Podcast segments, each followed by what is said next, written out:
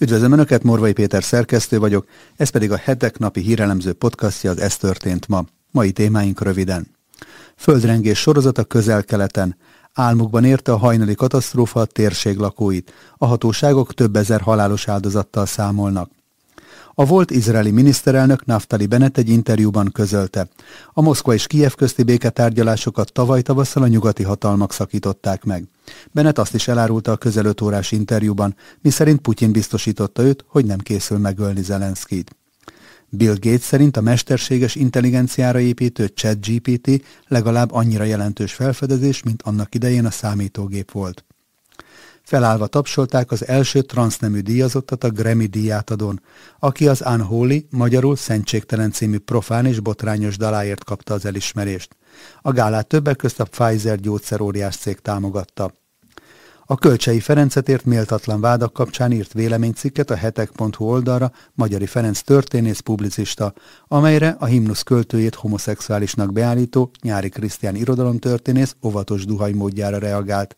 Nyilvános, bárki számára olvasható Facebook posztjában úgy állt bele a hetek véleménycikkébe, hogy a válaszadás lehetőségét csak a személyes ismerősei számára tette lehetővé. Önök a február 6-ai adást hallják, a nap legizgalmasabb híreit és aktualitásokat a hetek válogatásában, amelyeket a videónk leírásában szereplő linkeken el is olvashatnak, csak úgy, mint a hetek.hu oldalon.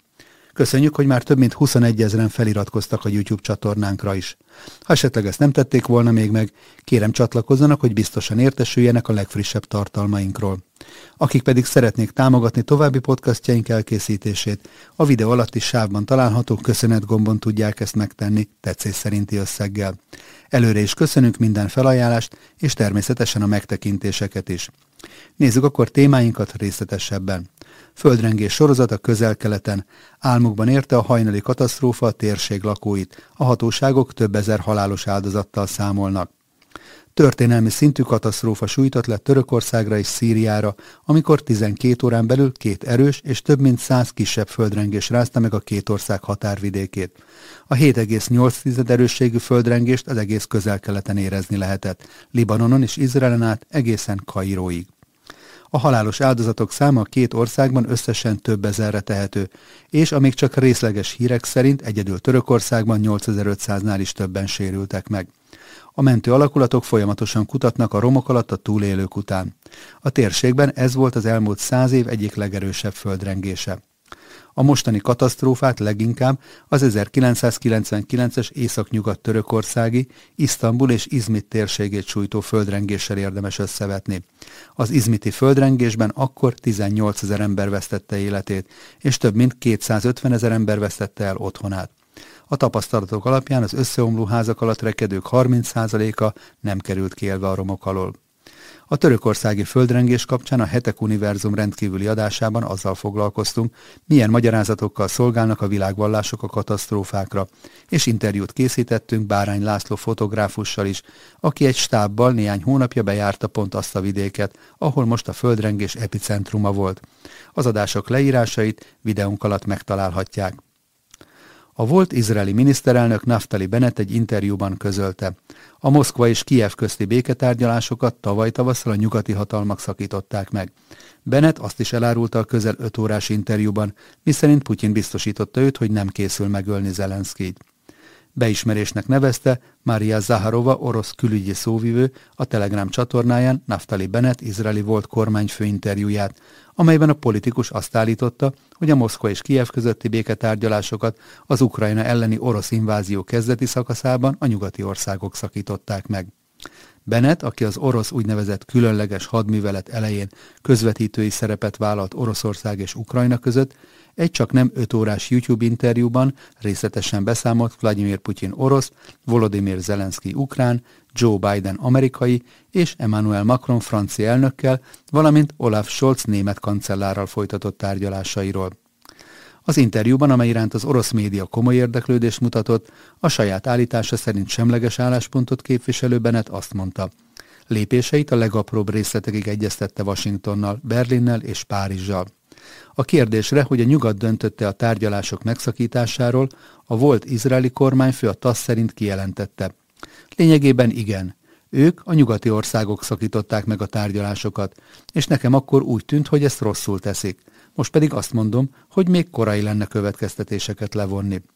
Bennett az orosz sajtóbeszámolók szerint azt mondta, az orosz-ukrán tárgyalásokon 17-18 megállapodás tervezet is született, amelyek közül eddig egyik sem szivárgott ki. Közölte, hogy az első eszmecserék egyikén Putyin kifejezte készségét az orosz különleges hadművelet céljaként megnevezett nácitalanítás és demilitarizálás feladására. Zelenszky pedig nem zárkózott el az ukrán NATO tagságról való lemondásról. Az izraeli kormányfő szerint a nyugat végül úgy döntött, hogy határozottabb álláspontot kell képviselni, és ezt a döntést ő is helyesli. Mondjuk úgy, hogy meglátásom szerint a nyugat nagyon helyesen döntött úgy, hogy a tárgyalások helyett továbbra is Putyin legyőzésére van szükség, mondta Bennett. Még egy beismerés, írta Zaharova a nyugat nyilatkozatra reagálva. Ezzel arra utalt, hogy Moszkva szerint a nyugat nem törekedett diplomáciai megoldásra Ukrajnában. Orosz részről többször felhívták a figyelmet arra, hogy az elmúlt hetekben Angela Merkel volt német kancellár, és François Hollande francia ex-elnök is elismerte, az ukrajnai rendezés alapjának tekintett 2015-ös Minsk 2 megállapodás csomagot azért írták alá, hogy esélyt adjanak Kievnek a megerősödésre. Boris Johnson, volt brit miniszterelnök pedig azt mondta, a normandiai formátumban folyó orosz-ukrán-német-francia tárgyalássorozat egyszerűen diplomáciai szemfényvesztés volt. Bennett azt is elmondta az interjúban, hogy Putyin biztosította őt, miszerint nem készül megölni Zelenszkét. Állítása szerint miután ezt közölte a bunkerban rejtőzködő Zelenszkijel, az ukrán elnök visszament a hivatalába, és egy selfie videóban kijelentette, hogy nem fél. Bill Gates szerint a mesterséges intelligenciára építő ChatGPT legalább annyira jelentős felfedezés, mint annak idején a számítógép volt. A milliárdos üzletember szerint 2023-ban a mesterséges intelligenciáról fognak a legtöbbet beszélni az emberek, és a ChatGPT kifejlesztése annyira fontos vívmány, mint a számítógép és az internet felfedezése volt.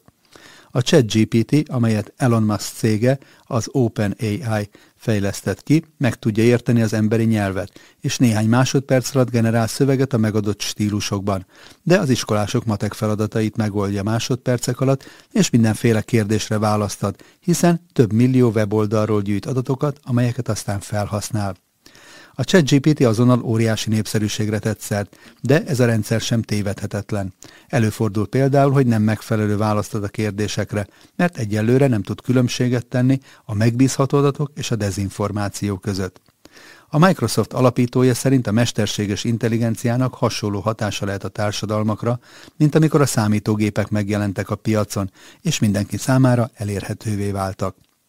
A chatbot felhasználóinak száma elképesztő méretekben nőtt, és még a TikTokot is lekörözte, hiszen mindössze két hónap alatt már több mint 100 millióan használták. A Microsoft egyébként még 2019-ben 1 milliárd dollárt, vagyis több mint 360 milliárd forintot fektetett az OpenAI-ba, és a vállalat vezetősége a közelmúltban bejelentette, hogy a jövőben még több pénzt fognak befektetni ebbe a cégbe.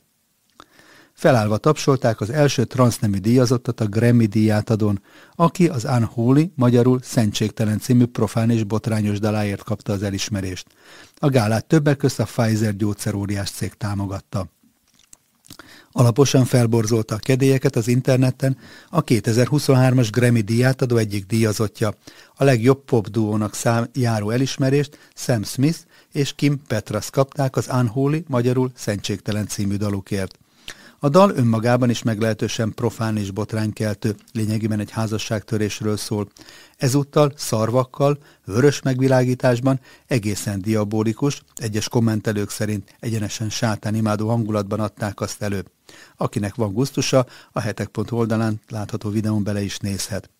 A közvetítésnek érdekes pikantériát adott, hogy éppen az ominózus előadást követően jelent meg a Grammy egyik szponzorának, a Pfizernek a reklámja, amely a gyógyszeripari vállalatnak az utóbbi időszakban kifejezetten rossz a renoméja és a körülötte kibonytakozó sorozat miatt. A díjak átadásakor a duo transznemű tagját, Kim Petraszt állva újjongva tapsolta meg a közönség, mivel ő az első transznemű nő, aki elnyeri ezt a díjat. A Kölcsei Ferencet ért méltatlan vádak kapcsán írt véleménycikket a hetek.hu oldalra Magyari Ferenc történész publicista, amelyre a himnusz költőjét homoszexuálisnak beállító nyári krisztián irodalomtörténész óvatos duhajmódjára reagált. Nyilvános, bárki számára olvasható Facebook posztjában úgy állt bele a hetek véleménycikkébe, hogy a válaszadás lehetőségét csak a személyes ismerősei számára tette lehetővé. Mivel újságíróként én magam nem kívánok nyári Krisztián személyes ismerősévé válni ahhoz, hogy a lapunkkal kapcsolatos nyilvános véleményére válaszolhassak, így csak ezúton rögzítem. Nem, Magyari Ferenc kiváló cikke nem a kölcseit ábrázoló tankönyv borítójáról, hanem Nyári Krisztiáról, pontosabban az általa a költővel kapcsolatos fantáziálásairól szól. Így tökéletesen releváns marad a cikk azt követően is, hogy a borítót a kiadó lecserélte, nem függetlenül a nyári által kreált ízléstelen kampánytól. De nézzük, mit is tett szóvá Magyari Ferenc, következzen néhány gondolat a véleménycikkéből. Miután néhány éve Nyári Krisztián egykori irodalomtörténész, politikai aktivista, genderpropagandista, kölcseinek az általa vizionált homoszexualitásáról cikkezett, most Ferenci István 1845-ben kölcseiről készült klasszicista szobrát találta megbotránkoztatónak a hetedikes irodalomtankönyv borítójaként.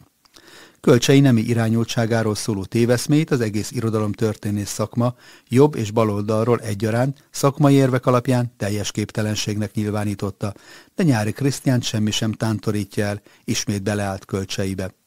Ugyan Ferenc István alkotásáról 178 év alatt senkinek nem jutottak eszébe perverz gondolatok, nem is juthattak, mert a magyar nemzet nagyjait is megformázó, klasszicista stílusban alkotó szobrász a stílusból fakadóan is törekedett nemzeti nagyságunk tiszteletre méltó ábrázolására ezért is jelenik meg a költő tógában és papirusszal a kezében.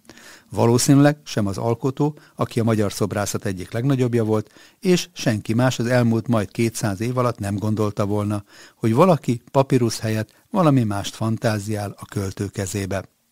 Nos, ennyi fér bele mai ajánlókba. Morvai Pétert hallották az Ez történt ma mai adásában. Várom Önöket holnap is aktuális hírekkel, ajánlókkal, és hogyha szeretnének ezekről biztosan értesülni, akkor kérem iratkozzanak fel a hetek YouTube csatornájára, ahogyan ezt már több mint 21 ezeren meg is tették, amit ezúton is nagyon köszönünk. Viszont hallásra, szép napot és szép estét kívánok mindenkinek!